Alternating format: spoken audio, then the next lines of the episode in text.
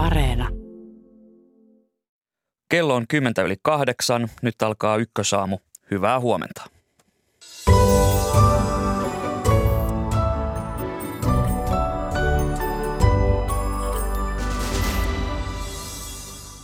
Venäjän hyökkäyssota Ukrainassa jatkuu. Mitkä ovat sodan viimeisimmät käänteet? Entä kuinka pitkään Venäjän hallinnolla on kansalaisten tuki niin sanotulle sotilaalliselle erikoisoperaatiolle? Aiheesta lisää hetken kuluttua. Euroopan maaperällä käydään avointa hyökkäyssotaa samalla, kun Suomi ja Ruotsi pohtivat mahdollista NATO-jäsenyyttä. Miten rauhanaate tällä hetkellä voi ja miten se suhtautuu Suomen ja Ruotsin mahdolliseen NATO-jäsenyyteen? Suomen ja Viron välit ovat tiiviit, mutta kuinka hyvissä väleissä naapurimat todella ovat? Entä miten Suomen mahdollinen NATO-jäsenyys vaikuttaisi näihin suhteisiin? Siitä lisää lähetyksen loppupuolella. Ja lopuksi Britannian pääministeri Boris Johnson vierailee tänään Suomessa ja lähetyksen loppupuolella otamme yhteyden Lontooseen. Minä olen Atte Uusinoka, tervetuloa Ykkösaamun pariin.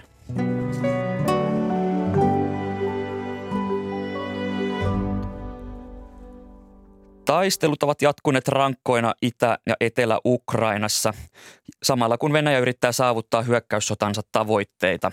Mutta mitkä ovat sodan viimeisimmät käänteet ja miksi Venäjä oikeuttaa aggressiotaan puhumalla natseista? Tervetuloa studioon sotilasprofessori everstiluutnantti Janne Mäkitalo maanpuolustuskorkeakoulusta. Kiitos. Sekä Venäjän nationalismiin perehtynyt tutkija tohtori Veera Laine ulkopoliittisesta instituutista. Hyvää huomenta. Huomenta. Kuten tiedämme, niin sota Ukrainassa jatkuu. Taistelut ovat jatkuneet kiivaina Mariupolissa Asovstalin tehdasalueella ja Venäjä on myös tulittanut Odessan satamakaupunkia ohjuksi. Niin Janne Mäkitalo, mikä on sodan tilanne Ukrainassa tällä hetkellä? 77. vuorokausi sodasta on alkanut ja Venäjä edelleenkin pyrkii laajentamaan tätä kansan tasava, niin sanottujen kansantasavaltojen alueelta pohjoiseen, etelään ja länteen tuota, ulottuvaa hallinnassa olevaa aluetta. Odessan ohjusiskut liittyvät siviiliinfrastruktuurin tuhoamistarpeisiin ja voidaan tietenkin ajatella, että ne valmistelevat jollain tavalla kenties alkavaa Mykolajivin suunnasta tai sinne suunnattavaa hyökkäystä, jolla laajennettaisiin tätä – hallussa olevaa aluetta kohti Transnistria.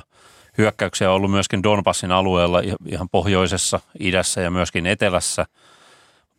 Ukrainan joukot on kuitenkin Harkovan pohjoispuolella ja koillispuolella onnistuneet tekemään vastahyökkäyksiä, joka on ajanut venäläisjoukkoja pohjoiseen. Niin kuin mainittiin, niin Asovstalin pommitukset edelleenkin ovat käynnissä ja näyttää siltä, että siellä on edelleenkin näitä ukrainalaisjoukkoja tehdasalueen kellaritiloissa – mutta kyllä tämä tilanne vaikuttaa yleisesti ottaen varsin staattiselta. Suuria muutoksia ei kartalla näytä tapahtuneen.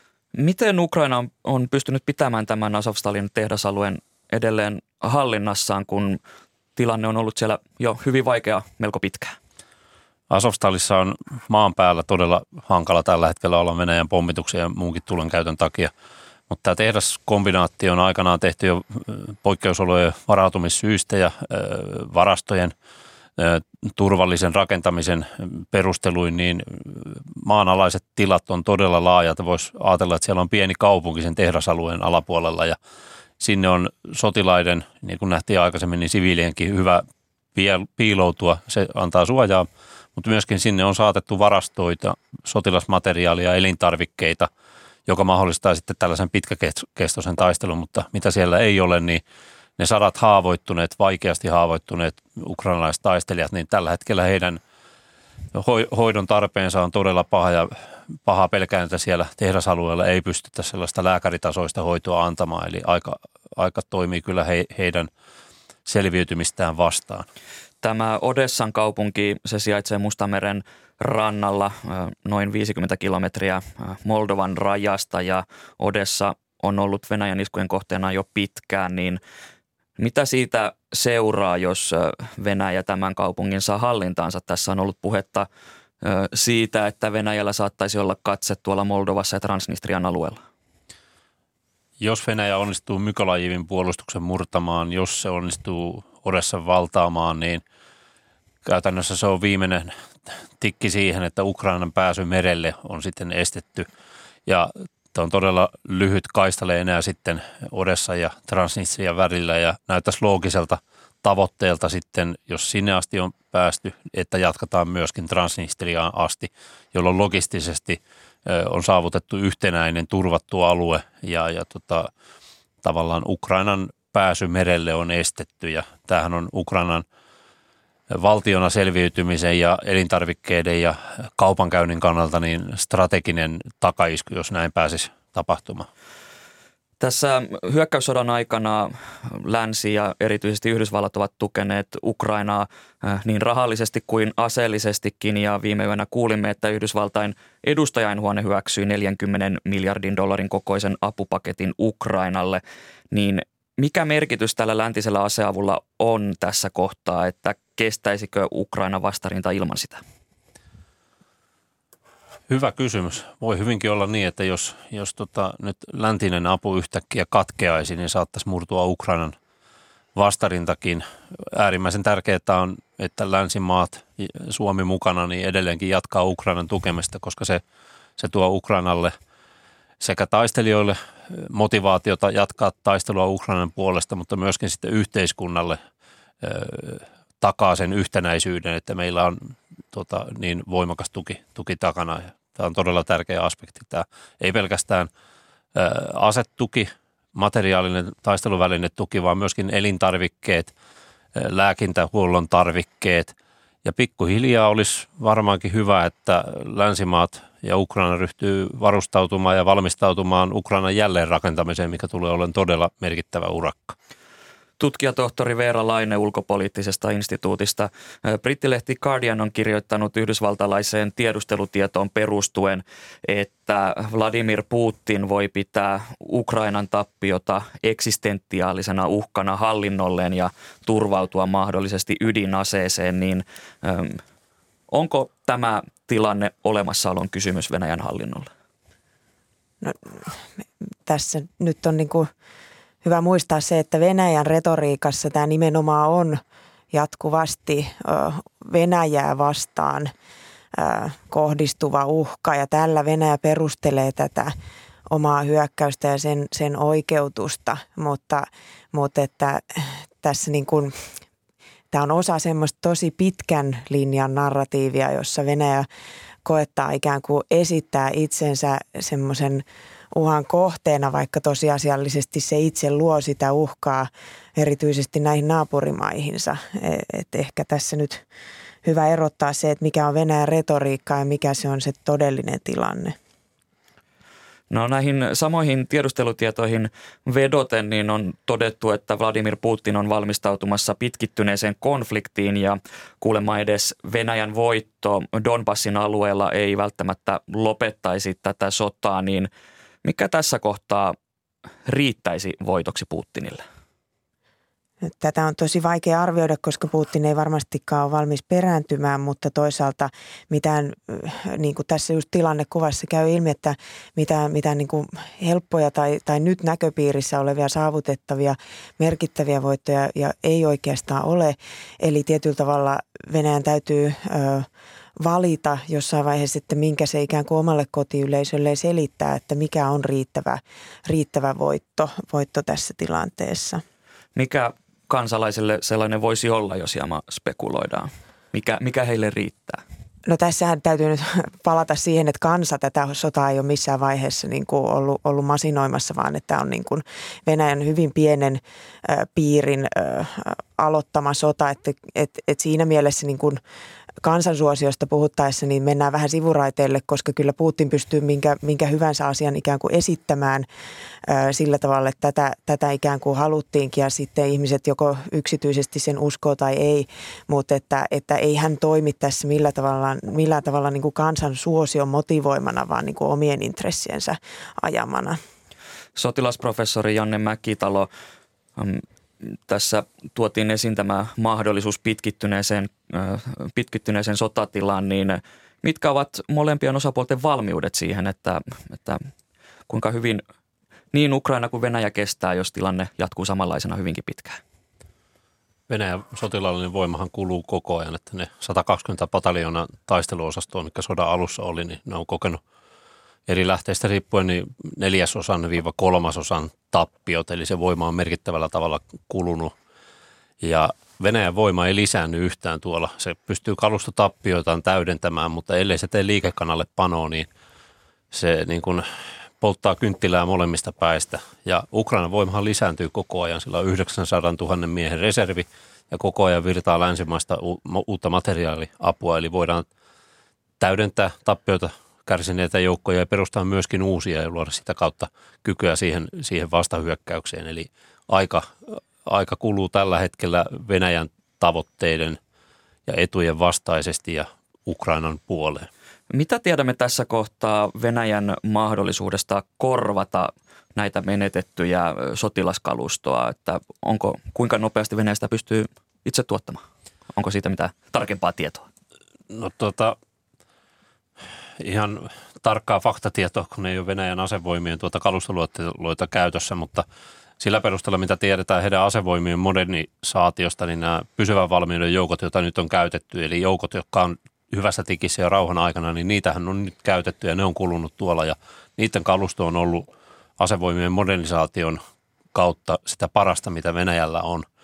Ja varmaankin heillä on tuota, strategisissa suunnissaan edelleenkin tiettyjä pysyvän valmiuden joukkoja, joilla on sitä parasta materiaalia, mutta jos lisävoimaa pitäisi perustaa tuonne Donbassin suuntaan, niin sitten tulee liikakannalle varastoista vanhempaa T-72 panssarivaunumallia, jotka on vielä huonompia, vielä tuota, helpommin tuhottavissa kuin mitä nyt ollaan nähty länsimaisella aseella tuhottuja vaunuja. Eli, eli mahdollisuuksia on. Kalustoa Venäjällä kyllä riittää – mutta sitten he ovat kulutussodan käynnin tiellä ja, ja se, jos länsiapu jatkuu, niin se sitten jatkuu tämä kulutussodan käynti myös. Mennään sitten tähän retoriikkaan ja, ja puheisiin. Venäjä on sodan alusta asti puhunut Ukrainan denatsifikaatiosta ja tavoitteesta vapauttaa Ukrainassa elävät ihmiset Ukrainan natsistisen hirmuhallinnon alta. Niin Veera Laine, keihin näillä natseilla tosiasiassa viitataan ja mikä intressi tällaisten puheiden takana on? No, näillä puheilla koetetaan oikeuttaa tätä hyökkäyssotaa, eli esittää se sinänsä, niin kuin ta- tarpeellisena ja toisaalta myös tämmöisenä puolustuksellisena toimena, että puhutaan natseista, niin halutaan niin kuin vahvistaa sitä ajatusta myös siitä uhasta, joka Venäjän ikään kuin piti eliminoida. Ja tässähän Putin on puhunut puhunut paljon sitä, että, jos, että näin oli ikään kuin toimittava, koska muut olisivat siinä tapauksessa hyökänneet ensin, että tämmöisiä viitteitä toistui tässä voitonpäiväpuheessakin. Ähm, mutta mik, miksi tällä sanalla, niin tämä natsismi tietysti luo tietynlaista semmoista siltaa menneisyyteen, eli toiseen maailmansotaan ja natsisaksaan ja siihen Neuvostoliiton voittoon, jota suuresti on, on juhlittu ja joka on venäläisissä tämmöisessä kollektiivisessa muistissa tosi tärkeä tapahtuma. Eli ikään kuin koetetaan sitä muistoa hyödyntää, mutta sitten toisaalta herättää myös tämmöistä niin kuin vihaa, pelkoa, tosi vahvoja tunteita, joilla sitten, jotka niin kuin kohdistuisi näihin Venäjän vastustajiin. No miten hyvin Venäjällä uskotaan tämä, tämä natsipropaganda, että, että meneekö se läpi siellä? Tätä on nyt tässä hetkessä tosi vaikea sanoa just sen takia, että Venäjän informaatiotila on niin rajoitettu. Venäjällä ei käytännössä enää ole riippumatonta mediaa ja, ja tämä propagandan ikään kuin semmoinen läpäisevyys siinä yhteiskunnan tietotilassa on, on niin kuin vahva, mutta sitten sehän ei, ei kerro suoraan siitä, että mitä ihmiset yksityisesti ajattelee. Eli eri asia on se, että kriittistä keskustelua julkisuudessa ei voi käydä tämmöisen painostuksen ja pelottelun vuoksi, mutta että me ei voida suoraan tietää, että, että moniko venäläinen uskoo tähän tarinaan, jota heille joka tuutista nyt kerrotaan. Janne Mäkitalo, miltä nämä natsipuheet ja historian valikoivat tulkinta, miltä ne kuulostavat sotilaan korvaan? Hurjaa retoriikkaa kyllä ja, ja tota, tällä hetkellä Venäjä toimii itse niin kuin ö, kesällä 41 ö, Saksa hyökätessään Neuvostoliittoon, niin melkein kun kääntää nämä kuvat toisinpäin ja kypärät erimallisiksi ja tuota, kokarit erilaiseksi, niin, niin ne kuvat kesältä 41 kuvaa sitä, mitä tällä hetkellä Venäjä tekee Ukrainassa ja ukrainalaisille, niin koht, siviiliväestön kohtelu on vastaavanlaista ja asevoiman käytön valikoimattomuus, niin ihan tällaisia yhtymäkohtia niin kuin löytyy, että, että tuota, en, mä, en mä nyt lähde syyttämään natsismista tuota suoraan Venäjää siinä toimin, toiminnassaan, mutta kelle tahansa pystytään tarjoilemaan, jos se informaatioympäristö on rajoitettu, niin mikä tahansa asia. Tämä, tämä toisaalta toimii myöskin näihin sodan tavoitteisiin, että Putin ja Venäjän hallinto pystyy sitten näitä sodan kolmea tavoitetta – demilitarisointia, denatsifikaatio, venäläisten suojeleminen lännen Ukrainaan luomalta uhalta, niin he pystyvät mediassa kertomaan sen oman totuutensa, että nyt on nämä tavoitteet saavutettu ja vähän perusteluja perään. Ja kun muuta tietoa ei tule venäläisille, niin, niin tota, he sitten saattavat uskoa tämän. Eli olisiko tämä pääsy pois tästä sodasta, niin se jää nähtäväksi. Kiitokset keskustelusta sotilasprofessori Eversti luutnantti Janne Mäkitalo maanpuolustuskorkeakoulusta sekä kiitokset myös tutkijatohtori Veera Laineelle ulkopoliittisesta instituutista. Kiitos.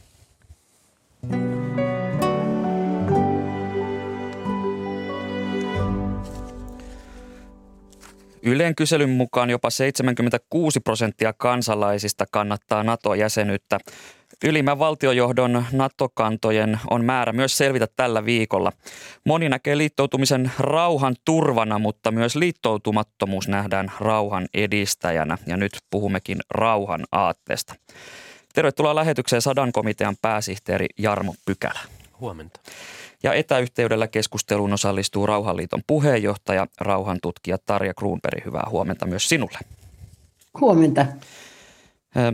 Venäjä hyökkäsi Ukrainaan 24. päivä helmikuuta ja sodan seurauksena miljoonat ihmiset ovat paineet Ukrainasta. Ja Tarja Kruunberg edustat Rauhanliittoa, joka on 16 rauhanjärjestön kattojärjestö. Niin millaisin ajatuksin seuraat nyt tätä Ukrainassa käynnissä olevaa hyökkäyssotaa?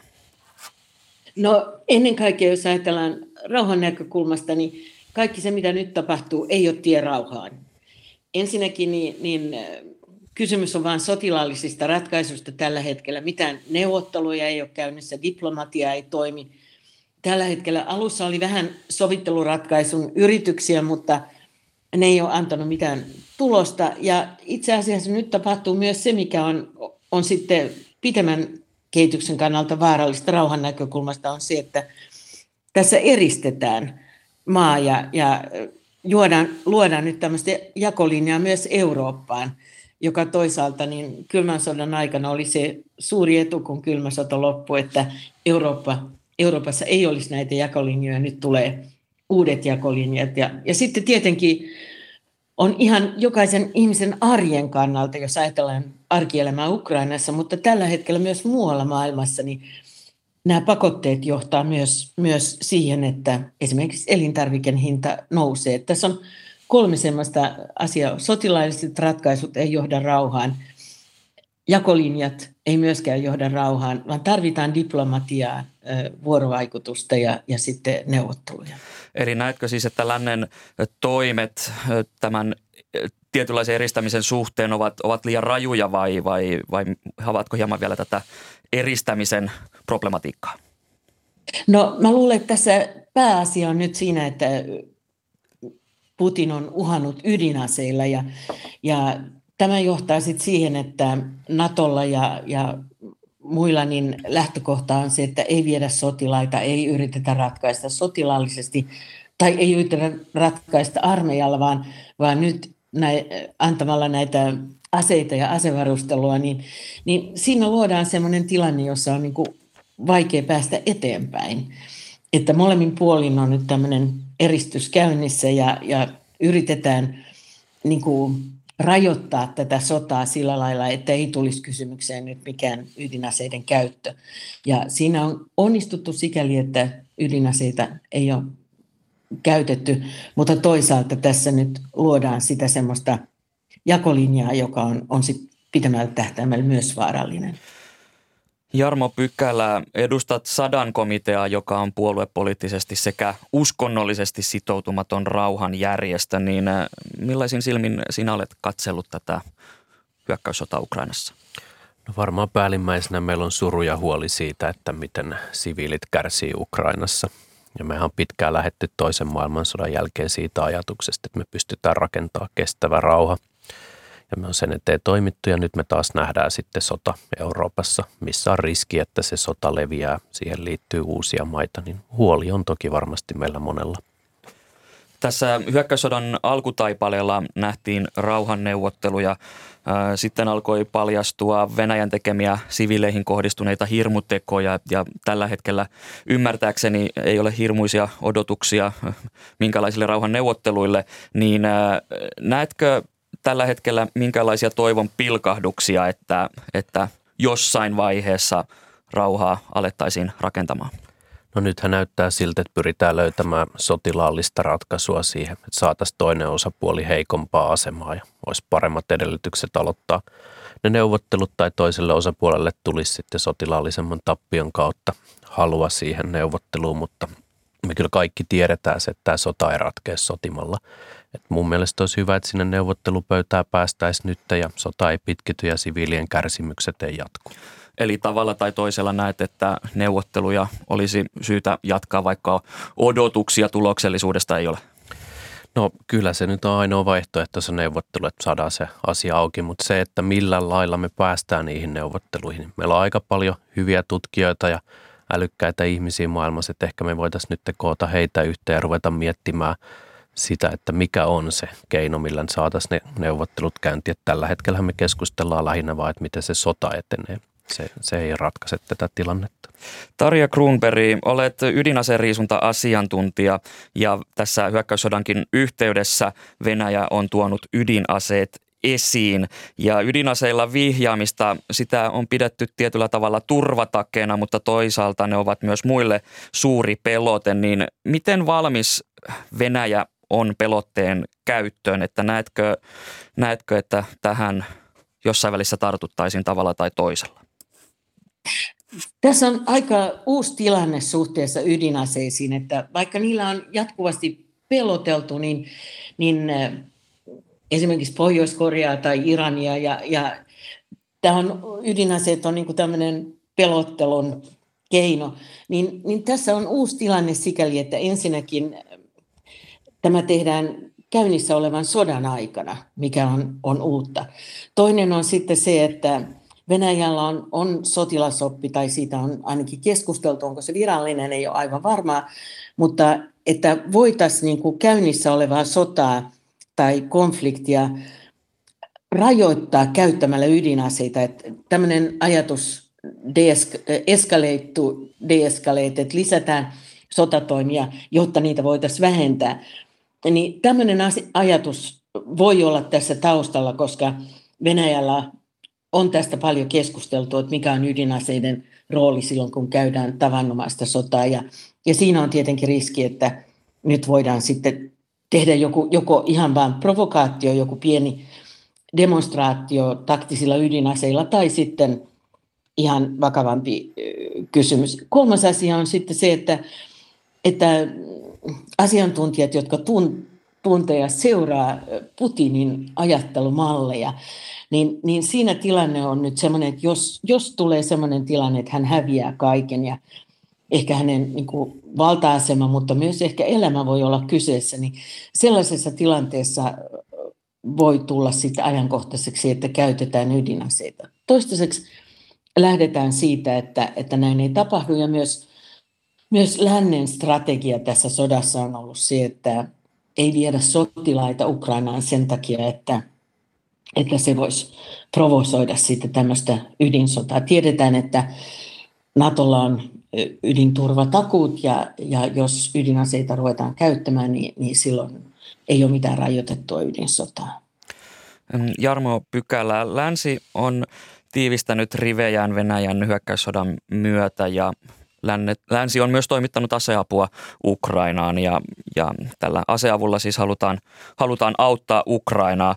Tässä Tarja Grunberg nosti esiin sen, että, että sotilaita ei olla viety alueelle, mutta tämä aseapu, niin kuinka hyvin se sopii rauhantavoittelun aatteeseen?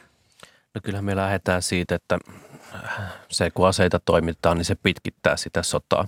Että se tässä pitkällä tähtäimellä sitten tapahtuu. Että ne on, taistelut on kestänyt nyt jo seitsemän vuotta ja on odotettavissa, että siitä tulee sitten jatkumaakin. Se on vaikea kysymys toki niin kuin varmasti on ollut Suomelle poliittisesti ja rauhanliikkeellekin vaikea kysymys. Meillä on absoluuttisia pasifisteja, mitkä ei hyväksy väkivallan käyttöä missään olosuhteissa. Ja meillä on sitten reserviläisiäkin joukossa, eli niin kuin näkökannat jakaantuu kyllä varmasti niin kuin koko Suomen keskuudessa. Mutta totta kai tässä tilanteessa tavalla tai toisella on huolehdittava siitä, että me pystytään suojelemaan myös Ukrainan siviilejä. Ja siinä on tosiaan ne kaksi vaihtoehtoa, että joko YK pystyy lähettämään sinne joukkoja turvaamaan siviiliasemaa tai toinen sitten on ollut, että tuetaan Ukrainaa suojelemaan siviilejä ja puolustamaan omaa itsenäisyyttään. Mutta tämä ei pitkälle kanna, että me ei voida seuraavaa kymmentä vuotta aseistaa Ukrainaa, että se mitä nyt on alettu tekemään, niin jossakin kohtaa pitää ruveta miettimään, että mitä muuta me tehdään. Voidaanko sanoa, että rauhannaate olisi tietyllä tavalla epäonnistunut työssään, kun tämä hyökkäyssota alkoi? No se on aika kovasti meille asetettu sitten painetta, jos me oltaisiin nyt epäonnistut tässä. Että varmaan voi myös kysyä, että Naton tarkoitus on estää, että Eurooppaa esityssotia, että epäonnistuko Nato tai epäonnistuko YK tai EU. Että tässä on hyvä muistaa, että on pitkä kehityskulku, mikä tässä taustalla on. Tosiaan seitsemän vuotta jo sotaa käyty ja sitä ennen on pitkät tapahtumat Ukraina ja Venäjän välillä. Että, ja meidän on hyvä myös katsoa, että tämä tulee kestämään ehkä 20-60 vuotta että meidän sukupolvi tulee tekemään seuraavien vuosien aikana ratkaisu, niin mä toivon, että niitä tehtäisiin nyt rauhan poliittisesti ja kestävä ja oikeudenmukaisen rauhan eteen. Että sitten meidän jälkeen tulevien ei tarvi meidän ratkaisuista kärsiä. No Suomen NATO-ratkaisu se lähestyy ja loppuviikosta on ainakin tämänhetkisten tietojen mukaan tulisimme kuulemaan presidentti Sauli Niinistön ja pääministeri Sanna Marinin NATO-kannat, niin miten paljon tämä tuleva NATO-päätös jakaa rauhanliikettä? Jarmo Pykälä. No kyllä se varmaan vähän jakaa, mutta kyllä suurin osa meistä lähtee siitä, että kestävä ja oikeudenmukainen rauha, niin sitä ei aseiden varaa voida rakentaa. Niin kuin Tarja tuossa sanoi, niin NATO on kuitenkin ydinaseiden varaa rakentuva sotilasliitto.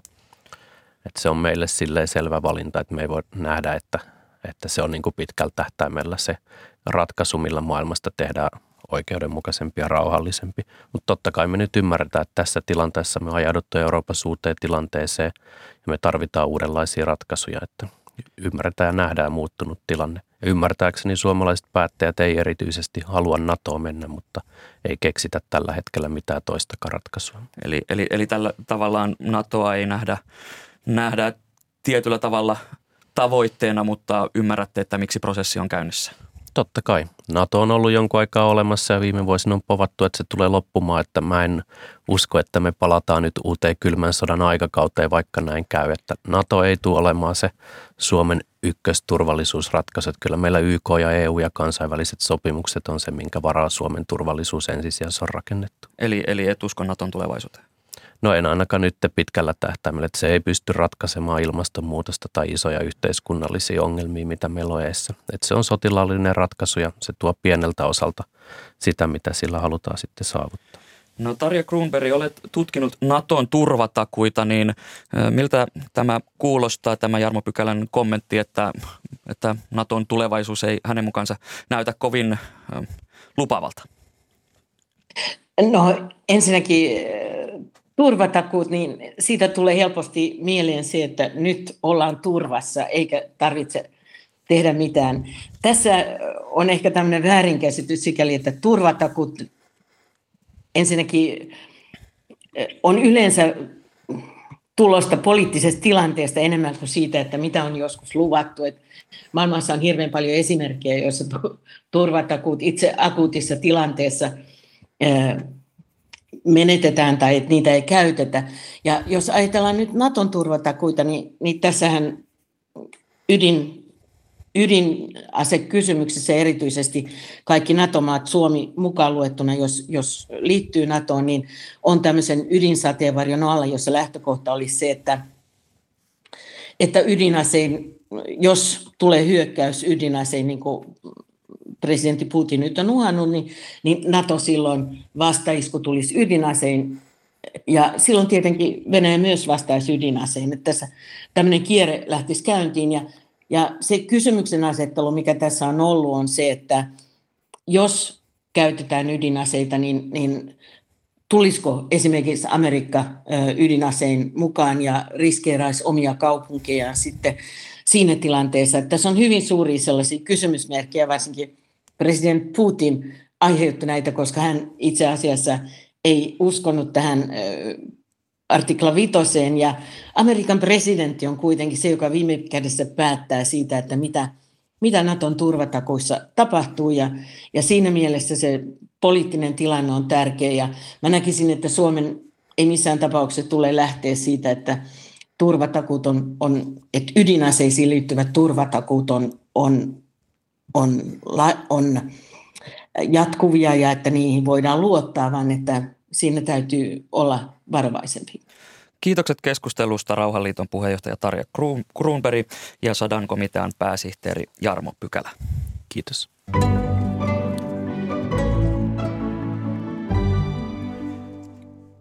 Virossa on seurattu tarkkaan suomalaista NATO-keskustelua. Miten mahdollinen NATO-jäsenyys vaikuttaisi maiden välisiin suhteisiin, entä millä tolalla suhteet ovat yleisesti tällä hetkellä? Tervetuloa Ykkösaamun Viron ulkopoliittisen instituutin johtaja Kristi Raike. Kiitos.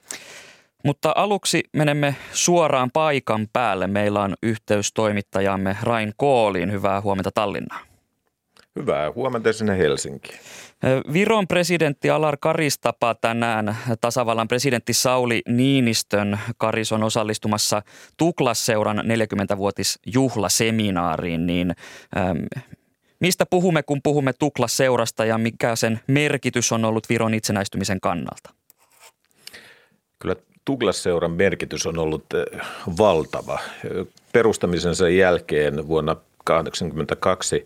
Se ylläpiti toisaalta Suomessa tietoisuutta virolaisuudesta, virolaisesta kulttuurista ja viron kielestä, mutta valoi uskoa sen verran, kun neuvostojärjestelmän puitteissa oli mahdollista myöskin virolaisiin kulttuuri-ihmisiin, virolaiseen kulttuuriväkeen ja, ja toi sinne tuulahduksia – sanotaanko vapaasta virolaisuudesta ja ylläpiti siinä mielessä tulevaisuuden uskoa, mutta pohjusti myöskin sitä, että, että kun Viro sitten lopulta alkoi palauttaa itsenäisyyttään 80-luvun lopussa, niin Suomessa oli kuitenkin tietoisuus siitä, että mikä Viro on, minkälainen on virolainen kulttuuri ja, ja ketkä ovat virolaiset.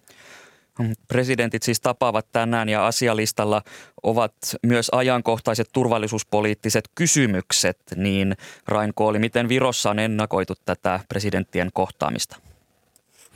No, täytyy sanoa, että ei paljon mitenkään. Että paljon isompi uutinen oli se, kun presidentti Alar Karis kävi ensivierailulla viime lokakuussa Suomessa. Tällä hetkellä sitä pidetään tavallaan työvierailuna aihepiiri liittyy varmaan Suomen tulevaan NATO-jäsenyyteen. Virossa pidetään sitä aika varmana ja, ja siitä presidentit varmaan keskustelevat, mutta, mutta kun Virossa Suomen NATO-jäsenyyteen suhtaudutaan erittäin myönteisesti, niin, niin siinä tavallaan ei ole ainakaan toimittajille hirveästi uutisoitavaa. Tämä Suomen mahdollinen NATO-jäsenyys, niin mikä merkitys sillä olisi Viron puolustusvoimille? Suomessa aika usein tapaa väitteen, että, että virolaiset jotenkin odottaisivat Suomen ottavaan vastuun Viron puolustamisesta, kun Suomi, Suomesta tulee Naton jäsen, niin, niin tämä ei ole asianlaita.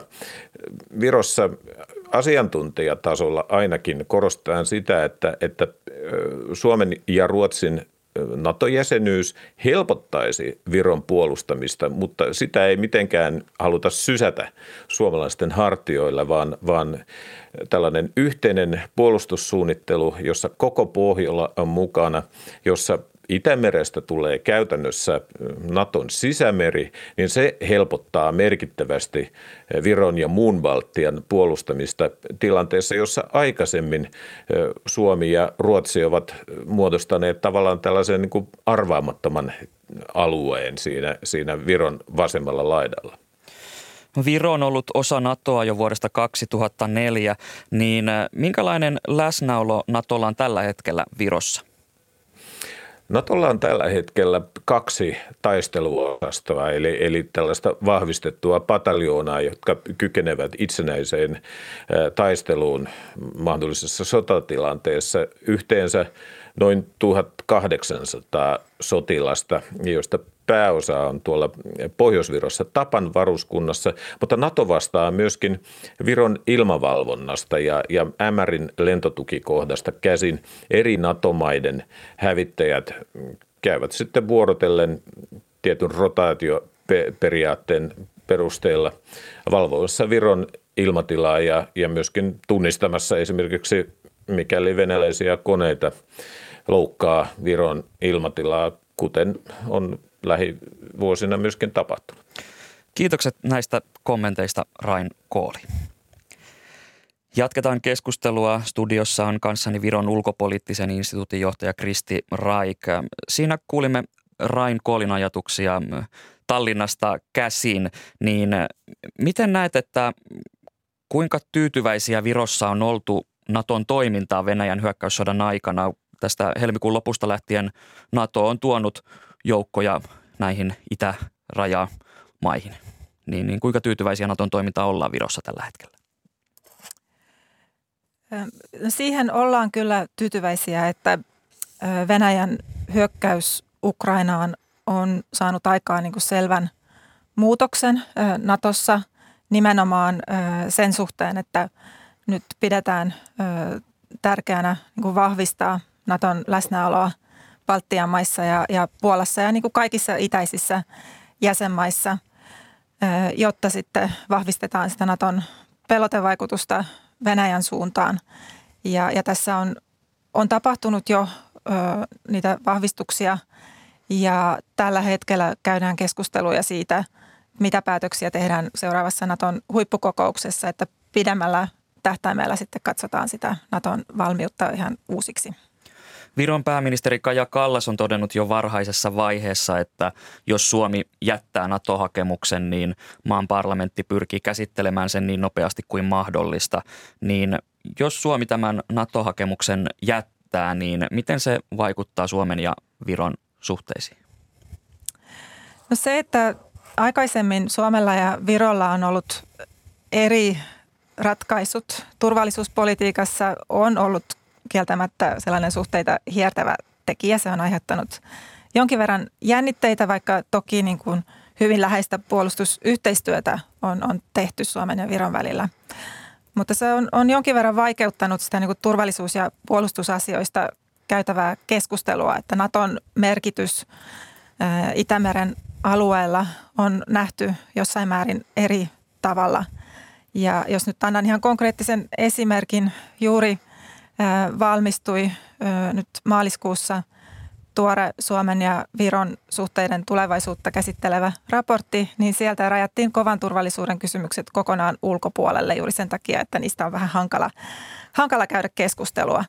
Mutta nyt siis tilanne muuttuu ja, ja syntyy se yhtenäinen ratkaisu.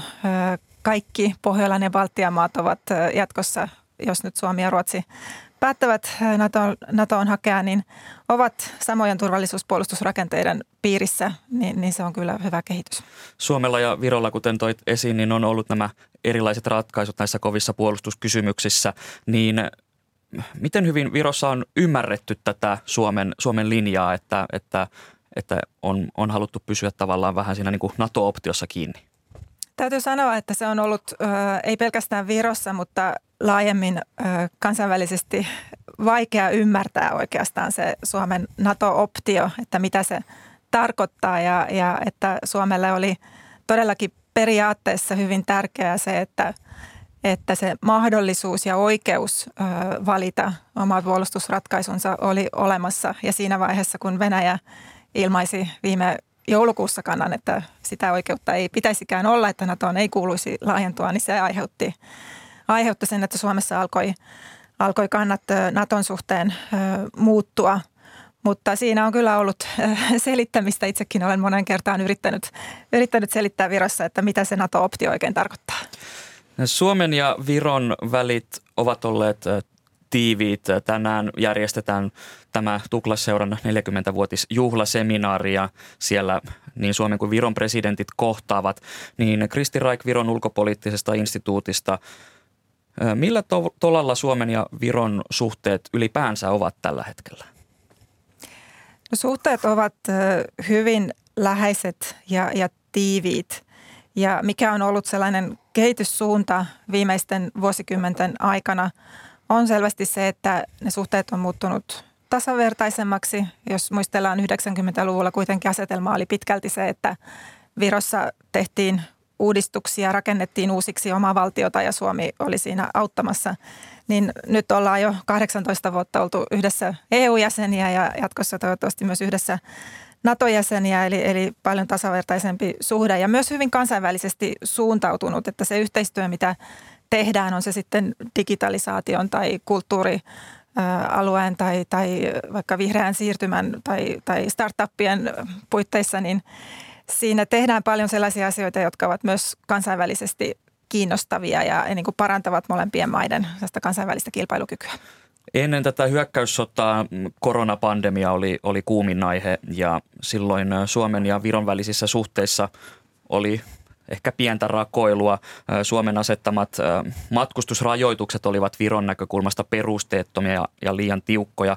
Ja Kaja Kallas kutsuikin viime kesänä suurlähettilään puhutteluun, niin ovatko nämä koronan ja koronarajoitusten tuomat eripurat takana ja onko, onko niistä tullut pysyvää haittaa? Ei ole tullut mielestäni pysyvää haittaa ja oikeastaan juuri nyt tuntuu jo kovin kaukaiselta se, mitä tapahtui liittyen koronakriisin suhteissa. Se oli vaikea hetki ja sanoisin, että realistinen muistutus Virolle siitä, että Suomi lähtee omassa toiminnassaan niin kuin siitä, miten se näkee omat etunsa ja kriisitilanteissa se sitten korostui, että tietyissä asioissa määriteltiin se Suomen ja, linja, Suomen ja Viron linja eri tavoilla, mutta arvelin jo silloin, että se ei tule aiheuttamaan niin pysyvää, pysyviä ongelmia suhteisiin. Ja nyt kun on niin, niin kuin huomion keskipisteessä Ukrainan sota ja heikentynyt turvallisuustilanne, niin kyllähän siinä samassa veneessä ollaan. Baltian maat liittyivät NATOon 2004, niin Kristi Raik, minkälainen oli Viron tie NATOon? No Virolle se valinta oli uudelleen itsenäistymisen jälkeen hyvin selkeä, että pyritään mukaan kaikkiin keskeisiin ja, ja mahdollisiin läntisiin rakenteisiin. Ja, ja EU- ja NATO-jäsenyys oli niitä keskeisiä tavoitteita, jotka myös saavutettiin aika lailla yhtä aikaa. Ja, ja siinä on niin Viron näkökulma eronnut Suomesta, että Virossa on, on korostettu hyvin vahvasti sitä, että emme halua koskaan enää jäädä yksin. Että se on se niin kuin Viron oppitunti omasta historiasta, että tarvitaan vahvoja liittolaissuhteita, jotta voidaan niin kuin vahvistaa sitä omaa puolustusta. Mm, nyt Suomi ja Ruotsi pohtii tätä NATO-jäsenyyttä ja jos kävisi niin, että Suomi ja Ruotsi olisivat osa NATOa, niin tästä Itämerestä tulisi liki kokonaan NATO-meri. Ähm, miten näet, että Baltian ja Pohjolan rooli turvallisuuspolitiikassa muuttuisi, jos, jos Itämerestä tulisi NATO-meri, koska Venäjä on kuitenkin sanonut, että ei katso kauhean hyvällä sitä, että, että NATO itäänpäin laajenee? No jos katsotaan ö, sitä, mikä vaikutus on ollut ö, Naton edellisellä laajentumisella, niin se on ilman muuta lisännyt vakautta ja turvallisuutta niissä maissa, jotka liittyivät. Ja uskon, että näin tulee käymään myös Suomen ja Ruotsin kohdalla, vaikka Venäjä nyt uhittelee ja ilman muuta se on niin Venäjän näkökulmasta kielteinen asia, että NATO laajenee, niin se niin kuin lopputulos on kuitenkin se, että Naton pelotevaikutus vahvistuu ja se niin kuin sitten ehkäisee konflikteja tällä alueella. Mutta mitä tulee nyt siihen Pohjolan ja Baltian alueen yhteistyöhön ja asemaan Natossa, niin Suomessahan on jo puhuttu siitä, että toivotaan, että Natossa sitten syntyisi tällainen vahva Pohjolan ryhmä. mutta itse näkisin, että kyllä sen voi ulottaa sitten myös paljon niin kuin Baltian maihin, että Pohjola-Baltian alue, alue ja, ja se maaryhmä, niillä on ö, hyvin pitkälti yhteneväiset ö, turvallisuusedut ja, ja sekä Natossa että EUssa turvallisuudesta käytävissä keskusteluissa nyt on niin kuin helpompi myös sitten täsmentää niitä yhteisiä kantoja, kun, kun ne turvallisuusratkaisut tulevat niin kuin enemmän samankaltaisiksi. Kiitokset haastattelusta Viron ulkopoliittisen instituutin johtaja Kristi Raike. Kiitos.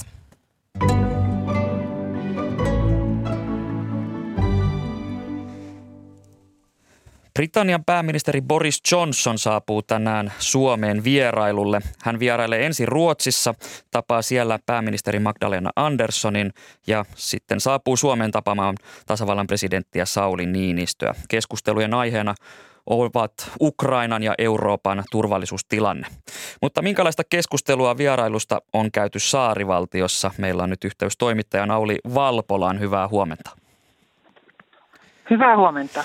Olet äh, siellä Lontoossa parhaillaan ja tänään ovat ähm, tiedossa nämä Johnsonin vierailut niin Suomessa kuin Ruotsissa. Äh, minkälaista keskustelua siellä Britanniassa on käyty tästä Johnsonin vierailusta? No ennakkoon tästä matkasta ilmoitettiin vasta eilen iltapäivällä ihan vain nuo perusasiat, jotka tuossa mainitsit, että hän tapaa kaksi johtajaa tämän pikavierailun aikana ja – tämä Euroopan turvallisuus Ukraina ovat keskustelujen aiheina. Täällä brittimediassa ei tietenkään jäänyt huomaamatta se, että tämä vierailu on samaan aikaan, kun näissä molemmissa maissa NATO-päätös on loppusuoralla. Pääministerin tiedottaja ei kuitenkaan hyväksynyt sellaista tulkintaa, että pääministeri Johnson nyt yrittäisi vaikuttaa Suomen ja Ruotsin päätökseen.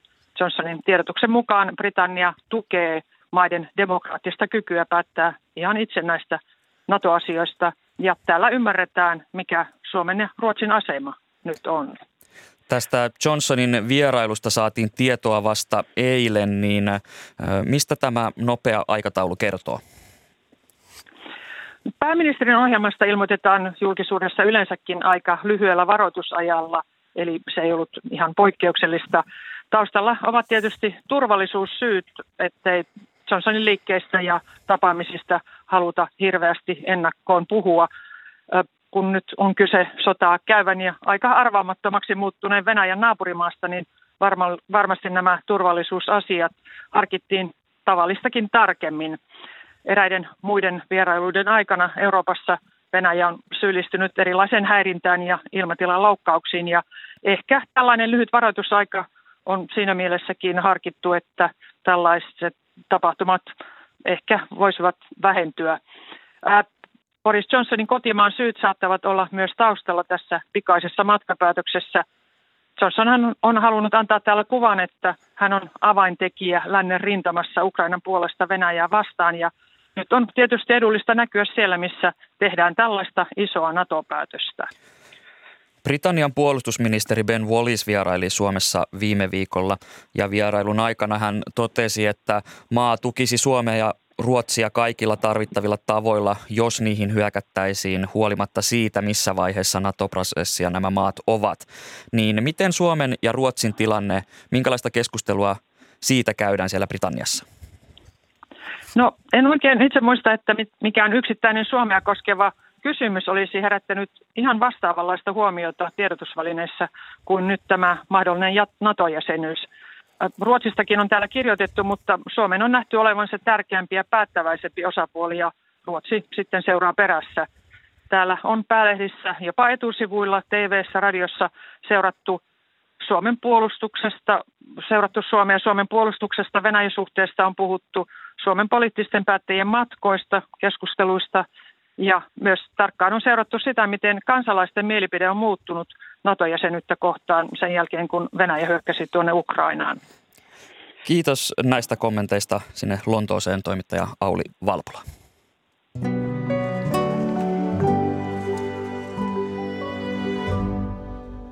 Tätä lähetystä ovat tehneet kanssani toimittajat Veera Sinervo sekä Mira Steenström. Lähetyksen tuotti Maria Alakokko ja äänitarkkailijana toimi Anders Johansson. Tässä oli keskiviikon ykkösaamu. Minä olen Atte Uusinoka ja kiitän teitä seurasta. Huomenna ykkösaamu taas uusin aiheen kello 80, mutta nyt matkaamme kohti uutisia.